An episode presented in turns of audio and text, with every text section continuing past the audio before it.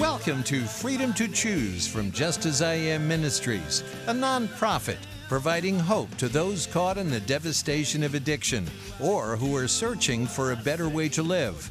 In this series, The Life, you'll study the life of Jesus. Who is he? What is he really like? Does he care about me?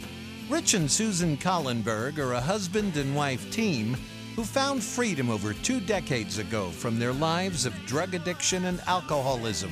They found biblical answers and now share their experience of freedom on Freedom to Choose.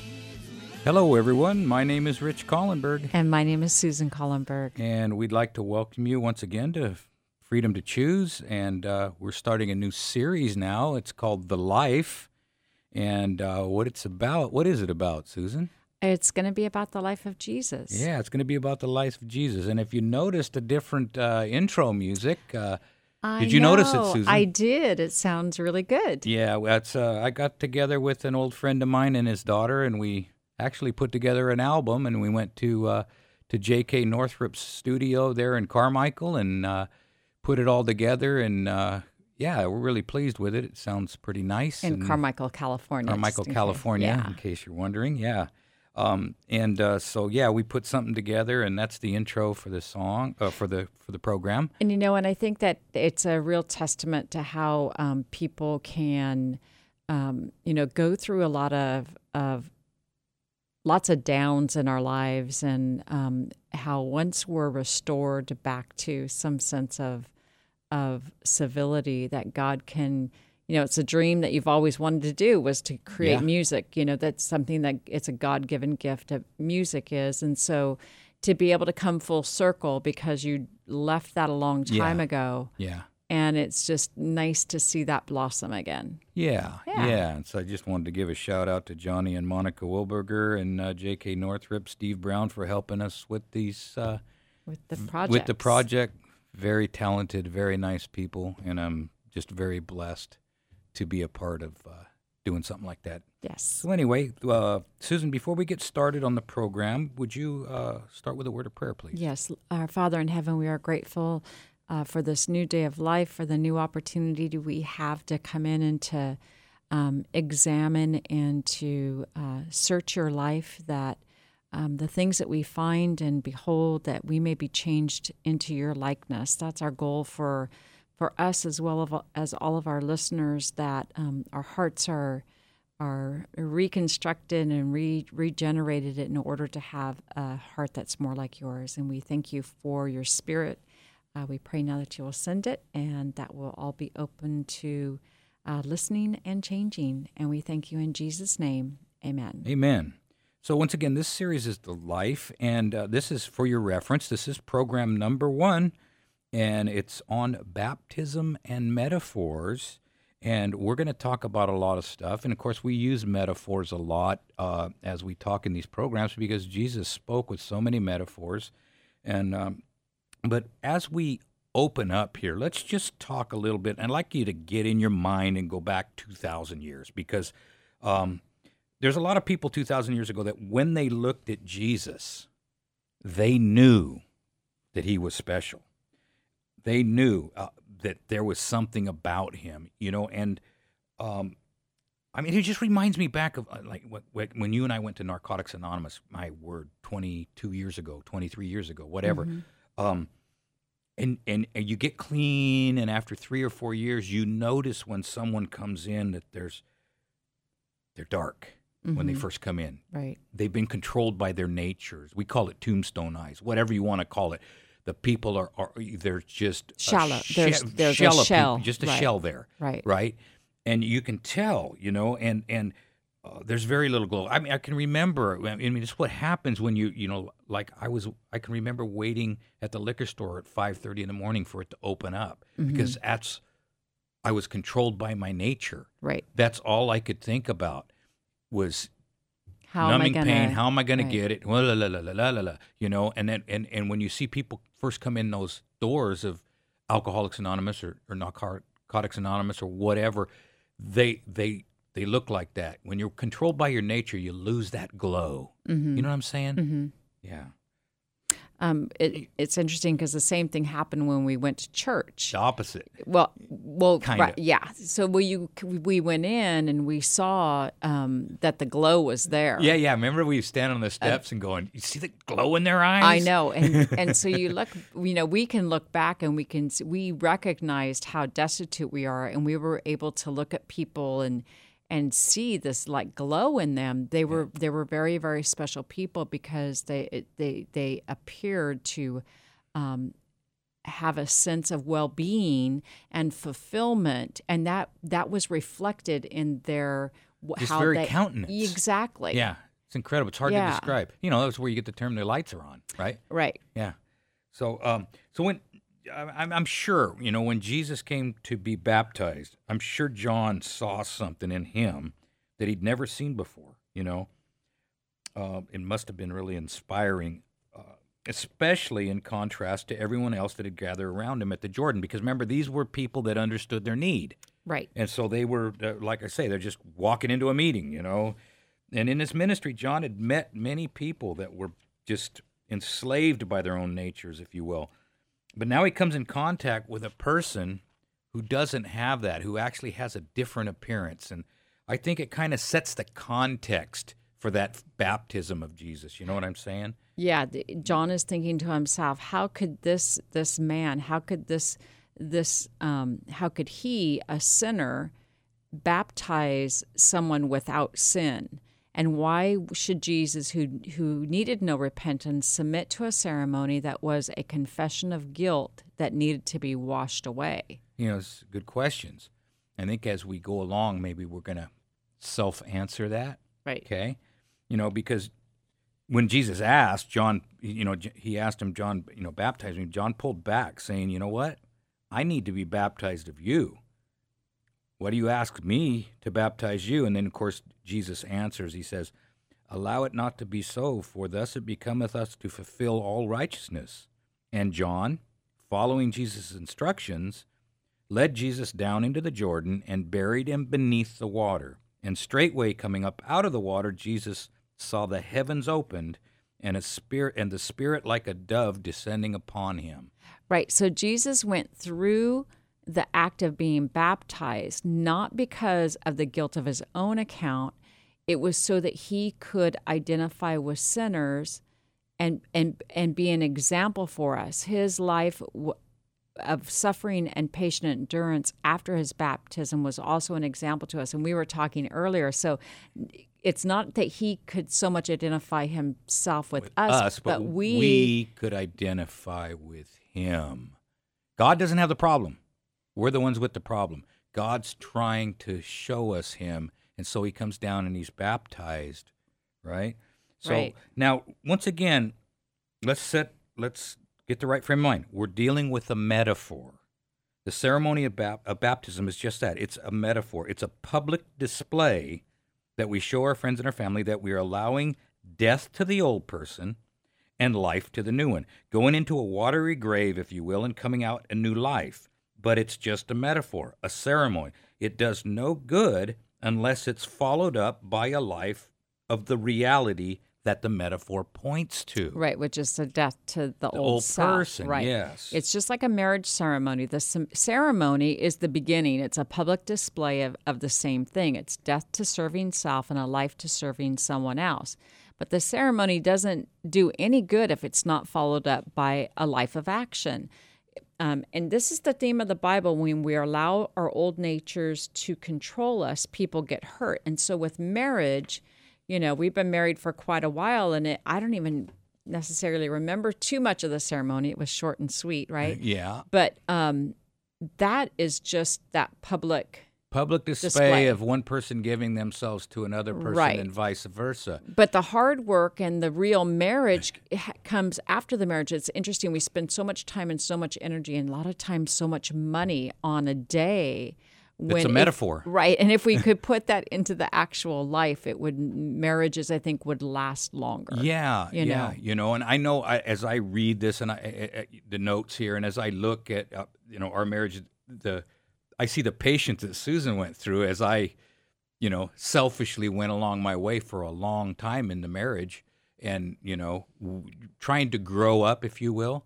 So we grow. We're growing up together. Keep in mind when when you get clean and sober at age 41 for me and age 35 for Susan, we're just little kids. Right. We're little kids growing up together and learning how not to be selfish and together. and what I think is is um, applicable to people who are listening is that even though you may not have the start that we have, we all know that we need to grow up, right? So maybe the habits aren't as raw as an addict's are, but that selfish nature and how we can be hurt because of um, you know things that someone may say or may do. That's that you know you've talked about the the little boy that's in the little boy, Right. Yeah, that little five-year-old boy. That he's got the loudest voice because he's the oldest one in me. and there's know? and there's a little girl inside of me that still has her feelings get hurt and it, it's like so unintentional it's so we all need to grow up and the- this whole goal of this program is to look at the life of christ so that we can grow we up can into grow his up. likeness Yeah. yeah I mean, I liken it to being sunburned, right? Mm-hmm. If you're emotionally sunburned, it doesn't matter whether somebody hugs you in love or pats you on the back in appreciation right or swats you on the back uh, as a as a abuse. You can't tell the difference because your sunburn. It all Right. feels the same. the pain is Yeah. the pain Yeah, right. and so when we have whatever past we have, and we look through that lens, some of us can be mo- emotionally sunburned in certain areas, and all someone has to do is walk up and say a certain phrase, and boom, it hits the sunburn spot, and then Right. it and it affects us. It pushes the button, if you will. And so, um, that being said, we're, we we all have those areas that, that need work, and and just the word need. If we understand we have need, Mm-hmm. that's the only qualification for coming to Jesus is understanding that we have need. Right. It's when we don't have any need, when we try to handle things on our own, that we can get caught up into, um, you know, self protection, all this other stuff. So I like that. It's our need that that qualifies. That qualifies us. You bet. So when Jesus comes out of the water and he prays on the riverbank, he was he was now coming face to face with the reality of his mission, heading straight into conflict. Even though he was the Prince of Peace, his ministry was going to be like drawing a sword. The kingdom he'd come to set up was the opposite of the kingdom that the Jews wanted. Now, this is really interesting part of, that I was thinking about because that's a there's a metaphor here also.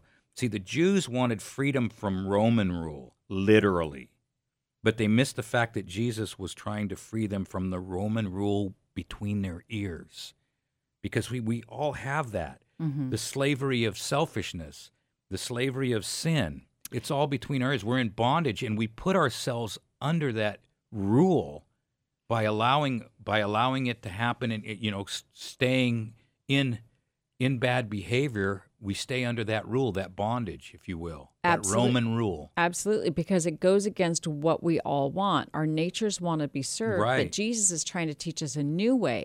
He, Jesus was the foundation of the economy of Israel and um, would be looked upon by, as its enemy and the destroyer of that just because he was trying to heal people from their biggest enemy and it was coming from inside their own head. yeah Their desire to um, be served, to want, yeah to be on take, top, yeah. to take. And we and don't it- realize that that's bondage Right. that that that puts us in like the, metaphor of the roman rule see Right. they wanted him to come and put them on top Right. push Destroy everybody down their enemies so that they could rule over them. mm-hmm. And that Jesus is trying to say the only destroyer is in between your ears. Yeah, That's your heart is what's going to end up destroying you. Yeah, your your inability to forgive, your inability to love, your inability to, to pray for your enemy, the Your en- inability to put others before you. yeah, and all Right. that all that is uh, that Roman rule inside your head, Right. You know, so Jesus was the one who had given the law on Mount Sinai, and of course, remember the Ten Commandments are the law of love. That's the don't take, you know, don't take your mother and father's reputation, don't take someone's life, don't take their stuff, don't take their reputation. Don't take their wife. Don't lie about and 'em. Don't even think about taking. Yeah. Yeah. So the t- so that's the law of love. So Jesus he gives the ten, ten commandments that just simply say don't take, but there's no that's a teaching tool. See, it's a teaching tool. There's no power in the teaching tool. There's no power in a rule, if you will. A rule or a law simply tells us when we're out of line and that we need to get help to find out why we're out of line. There's a law against drunk driving. The law tells you that it's wrong, but there's nothing in that law that can cure someone from the loneliness or the anger that's causing someone to drink too much and get behind the wheel of a car and endanger thousands of lives. See, the, the moral law, it's like an MRI. It's a diagnostic tool, it's a teaching tool. It shows the problem. And once the problem is revealed, you go to the doctor. See, and that's what the law is for. That's what the, the, the, the Ten Commandments are for. It's like an MRI for the soul. And, And, so, yeah, and you so it's interesting because Jesus was accused and condemned as a lawbreaker, right? He Right. had come to break the power of Satan that we all battle with, and he, but he's denounced as Beelzebub. No one had understood him, and during his ministry, he walked alone. Throughout his life, his mother and brothers didn't even comprehend his mission. Even his disciples didn't understand him.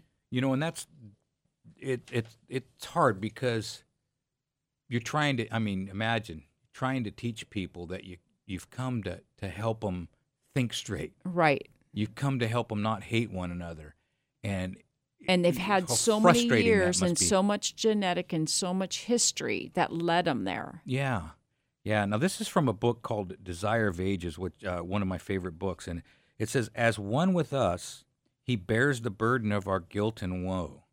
The sinless one must feel the shame of sin. The peace lover must dwell with strife. The truth must abide with falsehood. Purity with vileness. Every sin, every discord, every defiling lust that transgression has brought was torture to his spirit." that really makes you think as he walked and he just would say, Why can't you see? Don't you see?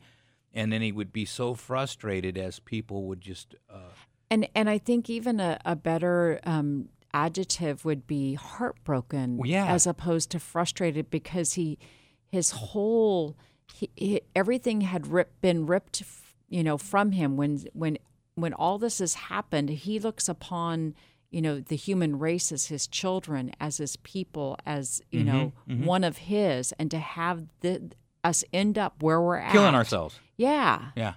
and killing other people, Yeah. you know, so that we can get what we want. I mean, that's on a reg, like no big deal. And and and Jesus even says, you know, even if you're not killing somebody, but you're thinking those thoughts, you commit murder. Well, you and you can kill somebody with your words. I mean, we just do Absolutely. it. We see it all day long. It's so hard to even watch the TV anymore. Just it's one jab after another. It's crazy. you know? Right. We're just killing each other. Yes. So much hate. So how how how do you suppose that works? Um, he bore our sins.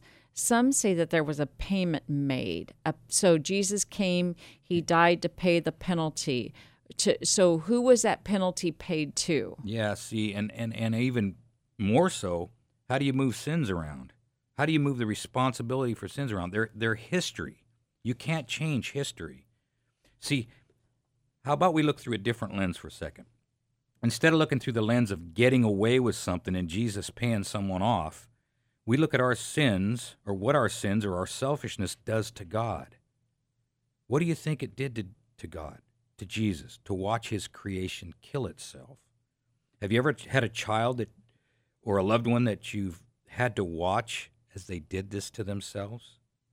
Do you not bear their sins? Is it not bearing with their behavior and the damage that they're doing? Torture, in a sense? You know, we there was a, a, a young lady that we were working with at, at the prison who got paroled down south, and um, we worked with her for a while. Then she went back out for about a year, right? And Mhm. then then she started calling again, and we worked with her again for about another year. And now we haven't heard from her in a while, Right. right? It's like it's tormenting for someone that you're work, you know, you're trying to work with. You know what the recipe is.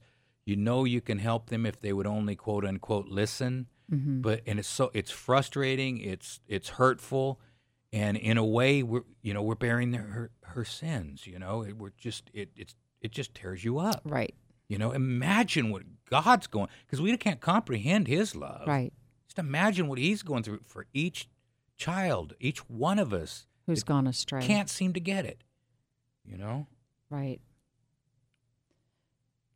So at the baptism of Jesus, the Holy Spirit rested upon him, and with outstretched hands he pointed to Jesus. John cried, Behold, the Lamb of God, which takes away the sin of the world. I don't think that we grasp the significance of those words, the Lamb of God. You know, and I wanted to kind of kind of hint on that because remember, we're going to look through a different lens here. See, we were talking a little bit about offering Jesus to God, but Jesus is God. See, Jesus is God's offering to us. Right. A lot of mm-hmm. times we say, well, we need to put Jesus in front In of front us of- so we can appease right. an angry God. All that is is separation from God. That's more separation. Jesus is God's offering to us, Right. a peace offering, if you will, an offering to say, "Look, it, I'm here for your good. I'm not here to harm you. You don't have to run from me anymore. Look what I'll do. Look what I'll go." It's it's Jesus and His act on the cross that reconciles us to God. We're the ones with the problem. We're the ones that need appeasing. We're angry with God. We're in rebellion to God. Right. Because God and Jesus are They're together one. He said, in if the, you've seen me, you've seen the Father. Right, they're together in their plan of salvation. They have the same goals, and that's to reunite us with God. So we don't need to offer anything to Jesus. God's saying, "Here's Jesus to bring you back home to me. He's Exactly. he's here for you Look to show you what I will do for you." Exactly. Right. John three sixteen. God So- so, loved the world that he gave his son to the world, so the whosoever believeth in him should not perish. And so many times we look at God as being angry and vengeful and can't wait to get his revenge on those of us that have gone astray. And that's just not the real message of the Bible. no, because remember we were talking about it earlier in the car. He wants to take out vengeance on the disease, Right. the infection of fear and selfishness, not out on the person. Right. You know, Just like a doctor. just like a doctor. A doctor hates the disease but loves the patient. right. That's the way God is with us. But we've turned it around, and we've we've been looking over our shoulder at a God with a clipboard, and you know that's Right. angry, ready to nail us when we make he a mistake. He doesn't want to eradicate us. He wants to eradicate this the disease of sin, of fear, and selfishness that reigns in us. yeah, that you know it's our That'll serv- kill us. That'll kill us. Right. It'll take us down. Right. It's the biggest cancer that there ever was on the face of this earth is sin and selfishness and fear. Yeah, because I, know when my that little guy, that little five year old is running my show, he's going to protect himself at your expense. Right. You know? Regardless. Regardless, Right. because if I let him have the loudest voice up in my head and I do what he says, which for 41 years that's what happened to Right. me. You know, oh, the loudest voice, just go with it, right? Right. And now, now I'm in charge of the committee, so I, I can't. I have to consult God about this now. You know what I'm saying? And do what's right for everyone concerned, because that little guy will get me in trouble. You know? Every time. Yeah. Yeah. So, um, you know, remember even on, Mount Moriah, told Abraham, God will supply the lamb. Right. It's, he's, it's his offering to us. You know, and when when God um, spoke to uh, about Jesus, He said, "This is my beloved Son, in whom I am well pleased." With all our weaknesses, all our sin and weaknesses, we are not tossed out as worthless. He He has made us accepted accepted accepted in the beloved. That's in Ephesians one six. Exactly. I mean, I think when we can look at God through this lens and, and understand He's doing everything in His power to win us, Right. and we're doing everything in our power, it seems like, to shun Him. Right. He's brought salvation. He's brought a healing, Healing. salve to our minds, Yeah. to our hearts. Yeah. And he's been chasing after he chased after Adam in the garden, right? And he's been chasing after us ever since. And we've been running from God and God has been chasing us not to get us in trouble. We're already in trouble. He's trying to get us out if we'll just sit down and listen for a while and say, "Look, you're, you Rich, Susan, you guys are scared little boys and girls. You need to, you know, let's sit down, let's talk about it. Tell me where it hurts." You know? And once again, your need is the qualification for uh, for your your coming to Jesus. And so, looks like we got to wrap it up. This is our first program. And once again, this is program number one, baptisms and metaphors. And uh, give us a call 916 645 1297. And remember, folks, there's only two ways to live your life. One is like nothing is a miracle. The other's like everything is a miracle. And you have the freedom to Choose.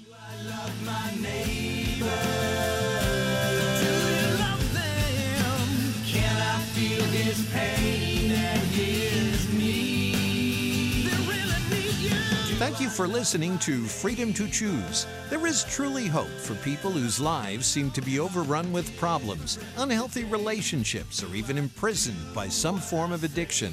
Rich and Susan Collenberg are living testimonials that biblical principles do work. They've authored resources available to move those you love toward freedom. If you'd like to order the Addiction Recovery Workbook, Seven Steps to Freedom, or the book, Could It Be This Simple The Way Out of Your Prison? Please call Rich and Susan at 916 645 1297 or go to justasIamministries.com. As a nonprofit, they are supported by people like you. 916 645 1297 or justasIamministries.com. Thank you for listening, and remember, you can do all things through Christ who strengthens you.